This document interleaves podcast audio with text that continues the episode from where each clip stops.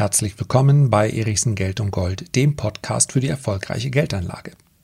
Jeder, wirklich jeder ETF-Sparer, jeder ETF-Anleger kennt den MSCI World.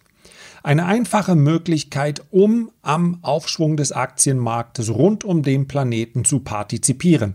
Also ist dementsprechend die Anlage in einen MSCI World Index ETF sehr, sehr beliebt. Aber wisst ihr auch, in was ihr dort wirklich investiert? Ich möchte in der heutigen Ausgabe besprechen, warum es möglicherweise besser wäre, den Anteil an diesem MSCI World Index herunterzufahren auf Sicht der nächsten Jahre. Dadurch werde ich auch gleichzeitig darüber sprechen, was ich erwarte, wie sich der Aktienmarkt in den nächsten ein, zwei, drei Jahren entwickeln könnte. Also, ich glaube, eine ganz wichtige Ausgabe. Hört sie euch an. So, ich glaube, wir haben heute ein ganz wichtiges Thema auf der Agenda. Denn zu investieren ist natürlich absolut richtig. Aber zu wissen, wo rein fließt denn da eigentlich mein Kapital? In was investiere ich hier denn gerade? Das ist natürlich noch wichtiger, um ein Verständnis davon zu haben, wie sich diese Anlage mutmaßlich in den nächsten Jahren entwickeln wird. Und ich bin selber auf die Idee gekommen, weil ich mich ertappt habe, einem guten, einem sehr, sehr guten Freund gegenüber, der nach, entschuldige bitte, ich sage deinen Namen nicht, nach gefühlten 15 Jahren Studium jetzt mal Geld verdient. Und ja, zu der Anlage in Einzelaktien konnte ich ihn noch nicht bewegen, obwohl ich ihm angeboten habe, ihn da zu unterstützen. Aber einen ETF-Sparplan wollte er machen.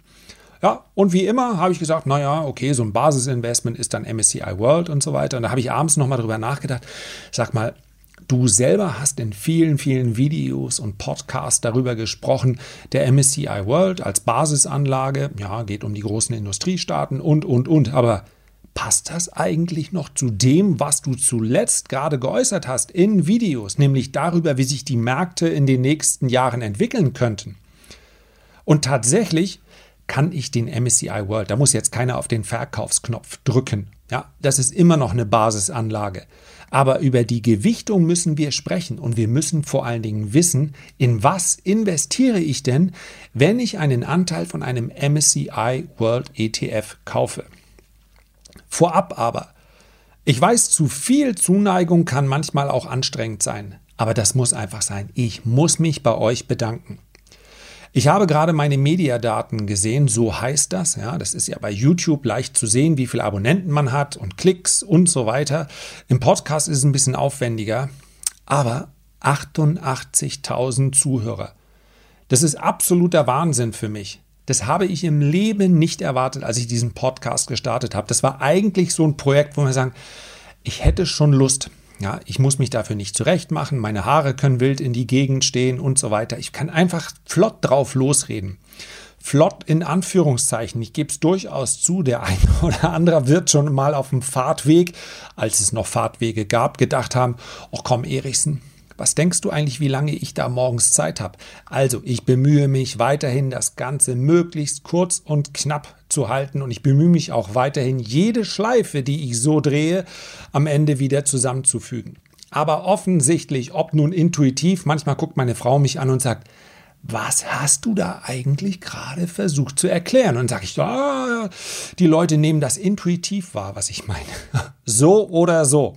Offensichtlich gefällt es einigen und Vielen, vielen Dank für das viele positive Feedback, für die Kommentare hinterlasst, die ihr hinterlasst, für die Sternebewertung und aktuell bin ich Platz 4 in Business und Wirtschaft. Teilweise sogar mit einer Folge Platz 1 vor dem Handelsblatt und die haben natürlich eine ganz andere Reichweite. Freut mich wahnsinnig und vielleicht ist auch Teil dieses Erfolges, dass ich das Ganze hier 100% werbefrei halte und man sich wenn wir mal von der Werbung für mich selbst absehen, man sich auf die Inhalte konzentrieren kann. Aber ich gebe es ganz offen zu, da bin ich natürlich auch im Wettbewerb jetzt. Jetzt rieche ich an der Spitze und jetzt will ich auch mehr. Ich sage es ganz offen, jetzt will ich da einmal mal durchziehen. Zumal das Handelsblatt mich neulich auch noch falsch zitiert hat, muss man ja erstmal hinkommen, dass man überhaupt von ihnen zitiert wird. Aber ja, da war irgendwas mit Crash, das gefällt mir ja gar nicht. Wenn ich nun alles bin, aber ein Crash-Guru ja nun wirklich nicht, da hätte man ja einmal drauf gucken können. Also Handelsblatt. Jetzt sehen wir uns, aber ich gucke nach hinten. Ah, Im Moment noch nicht. Also, das ist ja ein sportlicher Wettbewerb und ich würde mich ganz einfach bei euch bedanken. Wenn ihr es noch nicht getan habt, eine Bewertung zu hinterlassen, einen Kommentar zu hinterlassen, das ist für mich wichtig, dann habe ich noch mehr Hörer. Ja, das ist natürlich für mein Ego. Irgendwie macht man das Ganze ja auch, um so ein bisschen Feedback zu bekommen. Das soll es auch gewesen sein. Also, jetzt nicht immer eine vier Minuten Rede dazu, aber euch gebührt der Dank. Vielen, vielen Dank. Und jetzt sprechen wir über den MSCI World. Was habe ich also meinem guten Freund erzählt? Mach doch einfach mal 50% MSCI World, 25% Emerging Markets und dann in Abweichung. 25% kann man zum Beispiel noch den Euro-Stocks dazu nehmen. Ich finde es auch ganz interessant, wenn man stattdessen 25% Dividenden, ja, es gibt da so Global Dividend ETFs oder vielleicht, wer es gerne ein bisschen heimischer mag, 25% DAX. Also Grundaufstellung war immer so 50% MSCI World, 25% Emerging Markets. Braucht man nämlich, um China überhaupt mit drin zu haben. Darum geht es gleich. Und die anderen letzten 25% so ein bisschen nach eigenem Geschmack. Warum ist diese MSCI World sozusagen die Basisanlage? Und es war auch eine gute Anlage. Ja, Performance in den letzten fünf Jahren 83% Und das unter relativ geringen Schwankungen. Sehen wir mal von dem großen Einbruch ja, wann war das? März, April vergangenen Jahres. Wir können uns noch erinnern an den großen Crash. Viertes Quartal 2018 war es auch mal ein bisschen heftiger, aber so ein MSCI World, ja, der halbiert sich halt nicht mal an einem Tag. Das ist ein bisschen gemächlicher. Warum? Weil es halt eine marktbreite Anlage ist. Wir sprechen von 23 Industrieländern, die dort vertreten sind. In diesem MSCI World Index befinden sich 1650 Unternehmen mit hoher und mittlerer Marktkapitalisierung. Das schwankt nicht mal eben um 20 Prozent in einer Woche. Also genau das Richtige für einen ETF-Sparer, möchte man meinen. Es war in der Vergangenheit, in den letzten fünf zehn Jahren auch absolut richtig. Und ich kann jetzt schon mal vorwegnehmen, es gibt keine Notwendigkeit, jetzt einfach auf den Verkaufsknopf zu drücken. Der MSCI World wird vermutlich auch in Zukunft eine Rolle spielen in der ETF-Anlage. Aber ich möchte hier in den Raum stellen die Frage, ob es wirklich noch 50 Prozent sein müssen. Was kaufe ich denn, wenn ich den MSCI World kaufe? Wenn ich investiere in einen ETF, einen entsprechenden, gibt ja einige von iShares, äh, ja, die sind von BlackRock. Diversifiziert ist gut. Tatsächlich investiere ich aber in US-Aktien. Und zwar deshalb, weil die den MSCI World ganz stark dominieren. Ich lese mal die Top-Positionen eines jeden MSCI World ETF vor.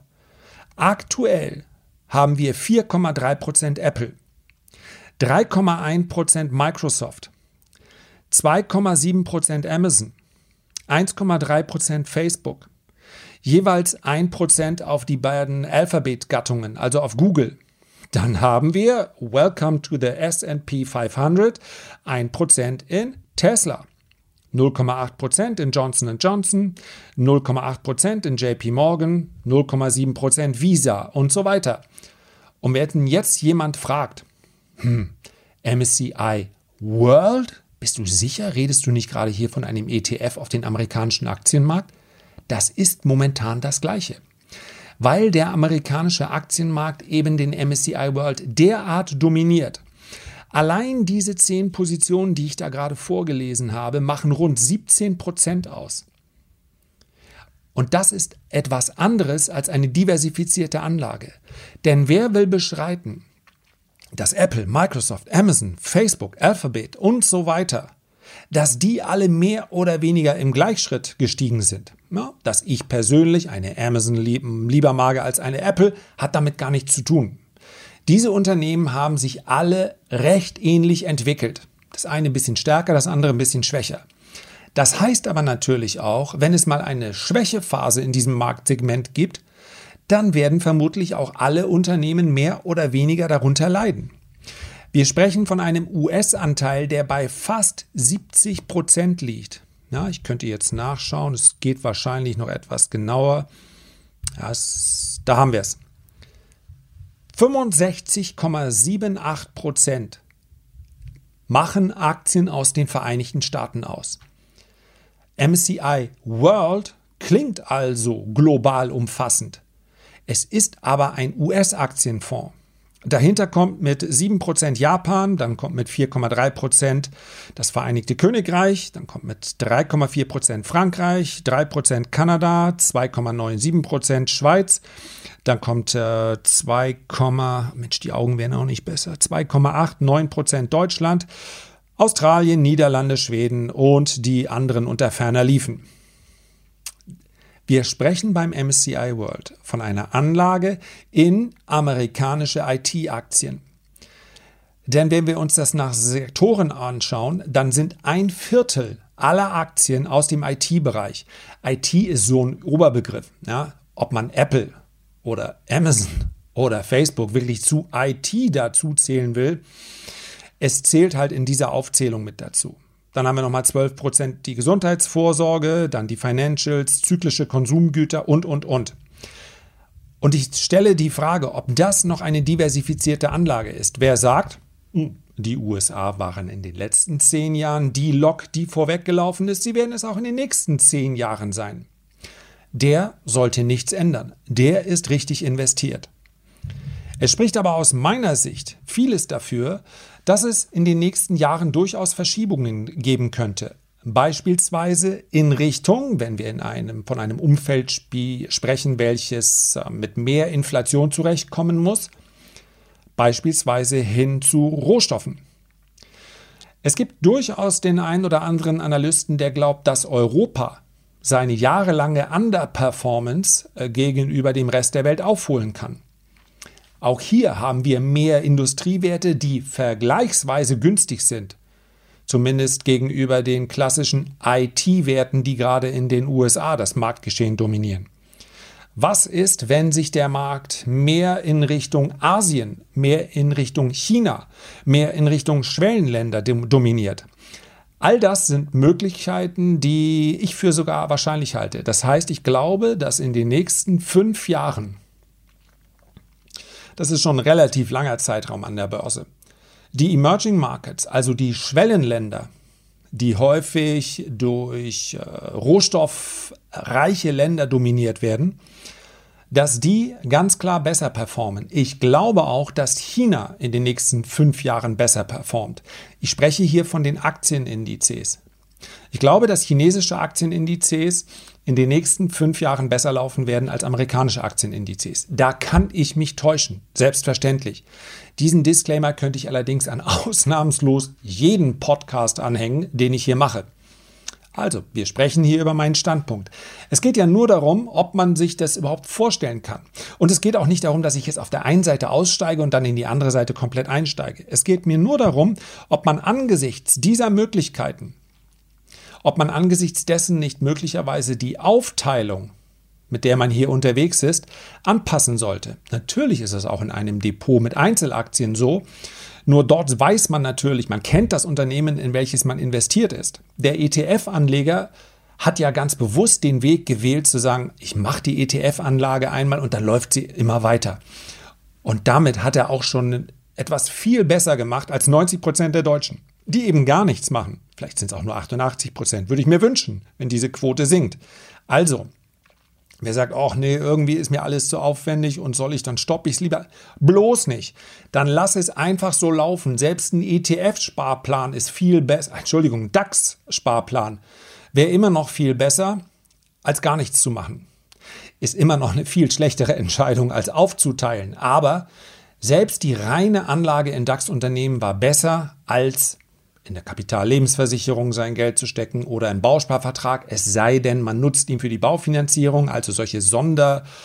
Ich spreche hier nur von der reinen Geldanlage. Ja? Und es gibt, spricht auch nichts gegen eine äh, liquide Rücklage. Aber ein Sparbuch oder ein Girokonto ist halt keine Geldanlage. Nur darum geht es mir. Man könnte also beispielsweise, wenn man sagt, ja, ich glaube auch, China wird eine immer größere Rolle spielen, dann könnte man es sich ganz einfach machen. Man könnte seine ETF-Anlage anpassen in, ich lasse es bei 50% MSCI mm, World und nehme 50% Emerging Markets mit. Denn in Emerging Markets ETF ist wiederum klar dominierend China. fast 60 Prozent. Dann hätte man die beiden größten Volkswirtschaften der Welt mit drin. Oder man sagt, ich nehme ein Drittel MSCI World, ein Drittel Emerging Markets und ein Drittel Europa. Das wäre eine Möglichkeit. Oder das letzte Drittel austauschen durch den oben schon genannten Global Select Dividend. Also auch Dividendenwerte sind klassischerweise eher Value-Werte und die sollten ebenfalls im nächsten Marktzyklus eine bedeutende Rolle spielen. Howard Marks von Oaktree Capital hat gerade gesagt, man sollte diese Unterteilung gar nicht vornehmen zwischen Wachstumswerten und Value-Werten, weil es viel schwieriger vorzunehmen ist, diese Aufteilung als früher. Denn während äh, die genannten Amazon, Microsoft, Facebook, Google hätte man noch vor fünf Jahren bedenkenlos als, na, sagen wir fünf bis sieben Jahren, bedenkenlos als ähm, Technologiewerte, als Wachstumswerte bezeichnet. Heute sitzen diese Unternehmen auf enorm hohen Cash-Reserven. Das sind keine Wachstumswerte mehr, bei denen man sagt, wenn die Zinsen steigen, können die sich nicht mehr refinanzieren. Bei denen geht es nicht mehr um aggressive Expansion und wenn, dann können sie die komplett alleine bezahlen. Man könnte sie also genauso gut als stabile Value-Werte betrachten. Das ist eigentlich meine Anregung. Wer beispielsweise zu 100% in den MSCI World investiert ist, weil er sagt, das ist nun mal die einfachste ETF-Anlage, die ich überhaupt tätigen kann, der kann das gerne weitermachen. Muss sich nur im Klaren sein, er setzt damit zu 100%, Entschuldigung, zu fast 70% auf die Fortsetzung der Dominanz amerikanischer Aktien und nicht nur amerikanischer Aktien. Es geht nämlich überhaupt nicht um die Aktien aus der zweiten Reihe, etwa dem Russell 2000, sondern um die Top-Werte, die er jeden Morgen in der, weiß ich nicht, Euro am Sonntag oder in sonst irgendeinem Newsletter oder im Aktionär liest. Die Apple, Microsoft, Amazon, Facebook, Alphabet, die werden auch in den nächsten zehn Jahr Jahren besser laufen als der Rest der Welt dann ist man da gut aufgehoben. Ansonsten, und das wäre mein Vorschlag, vielleicht die Aufteilung mal ändern, wenn man das möchte. Das war's für heute. Vielen Dank, dass du auch heute wieder mit dabei warst. Und abschließend nochmal die kleine Erinnerung.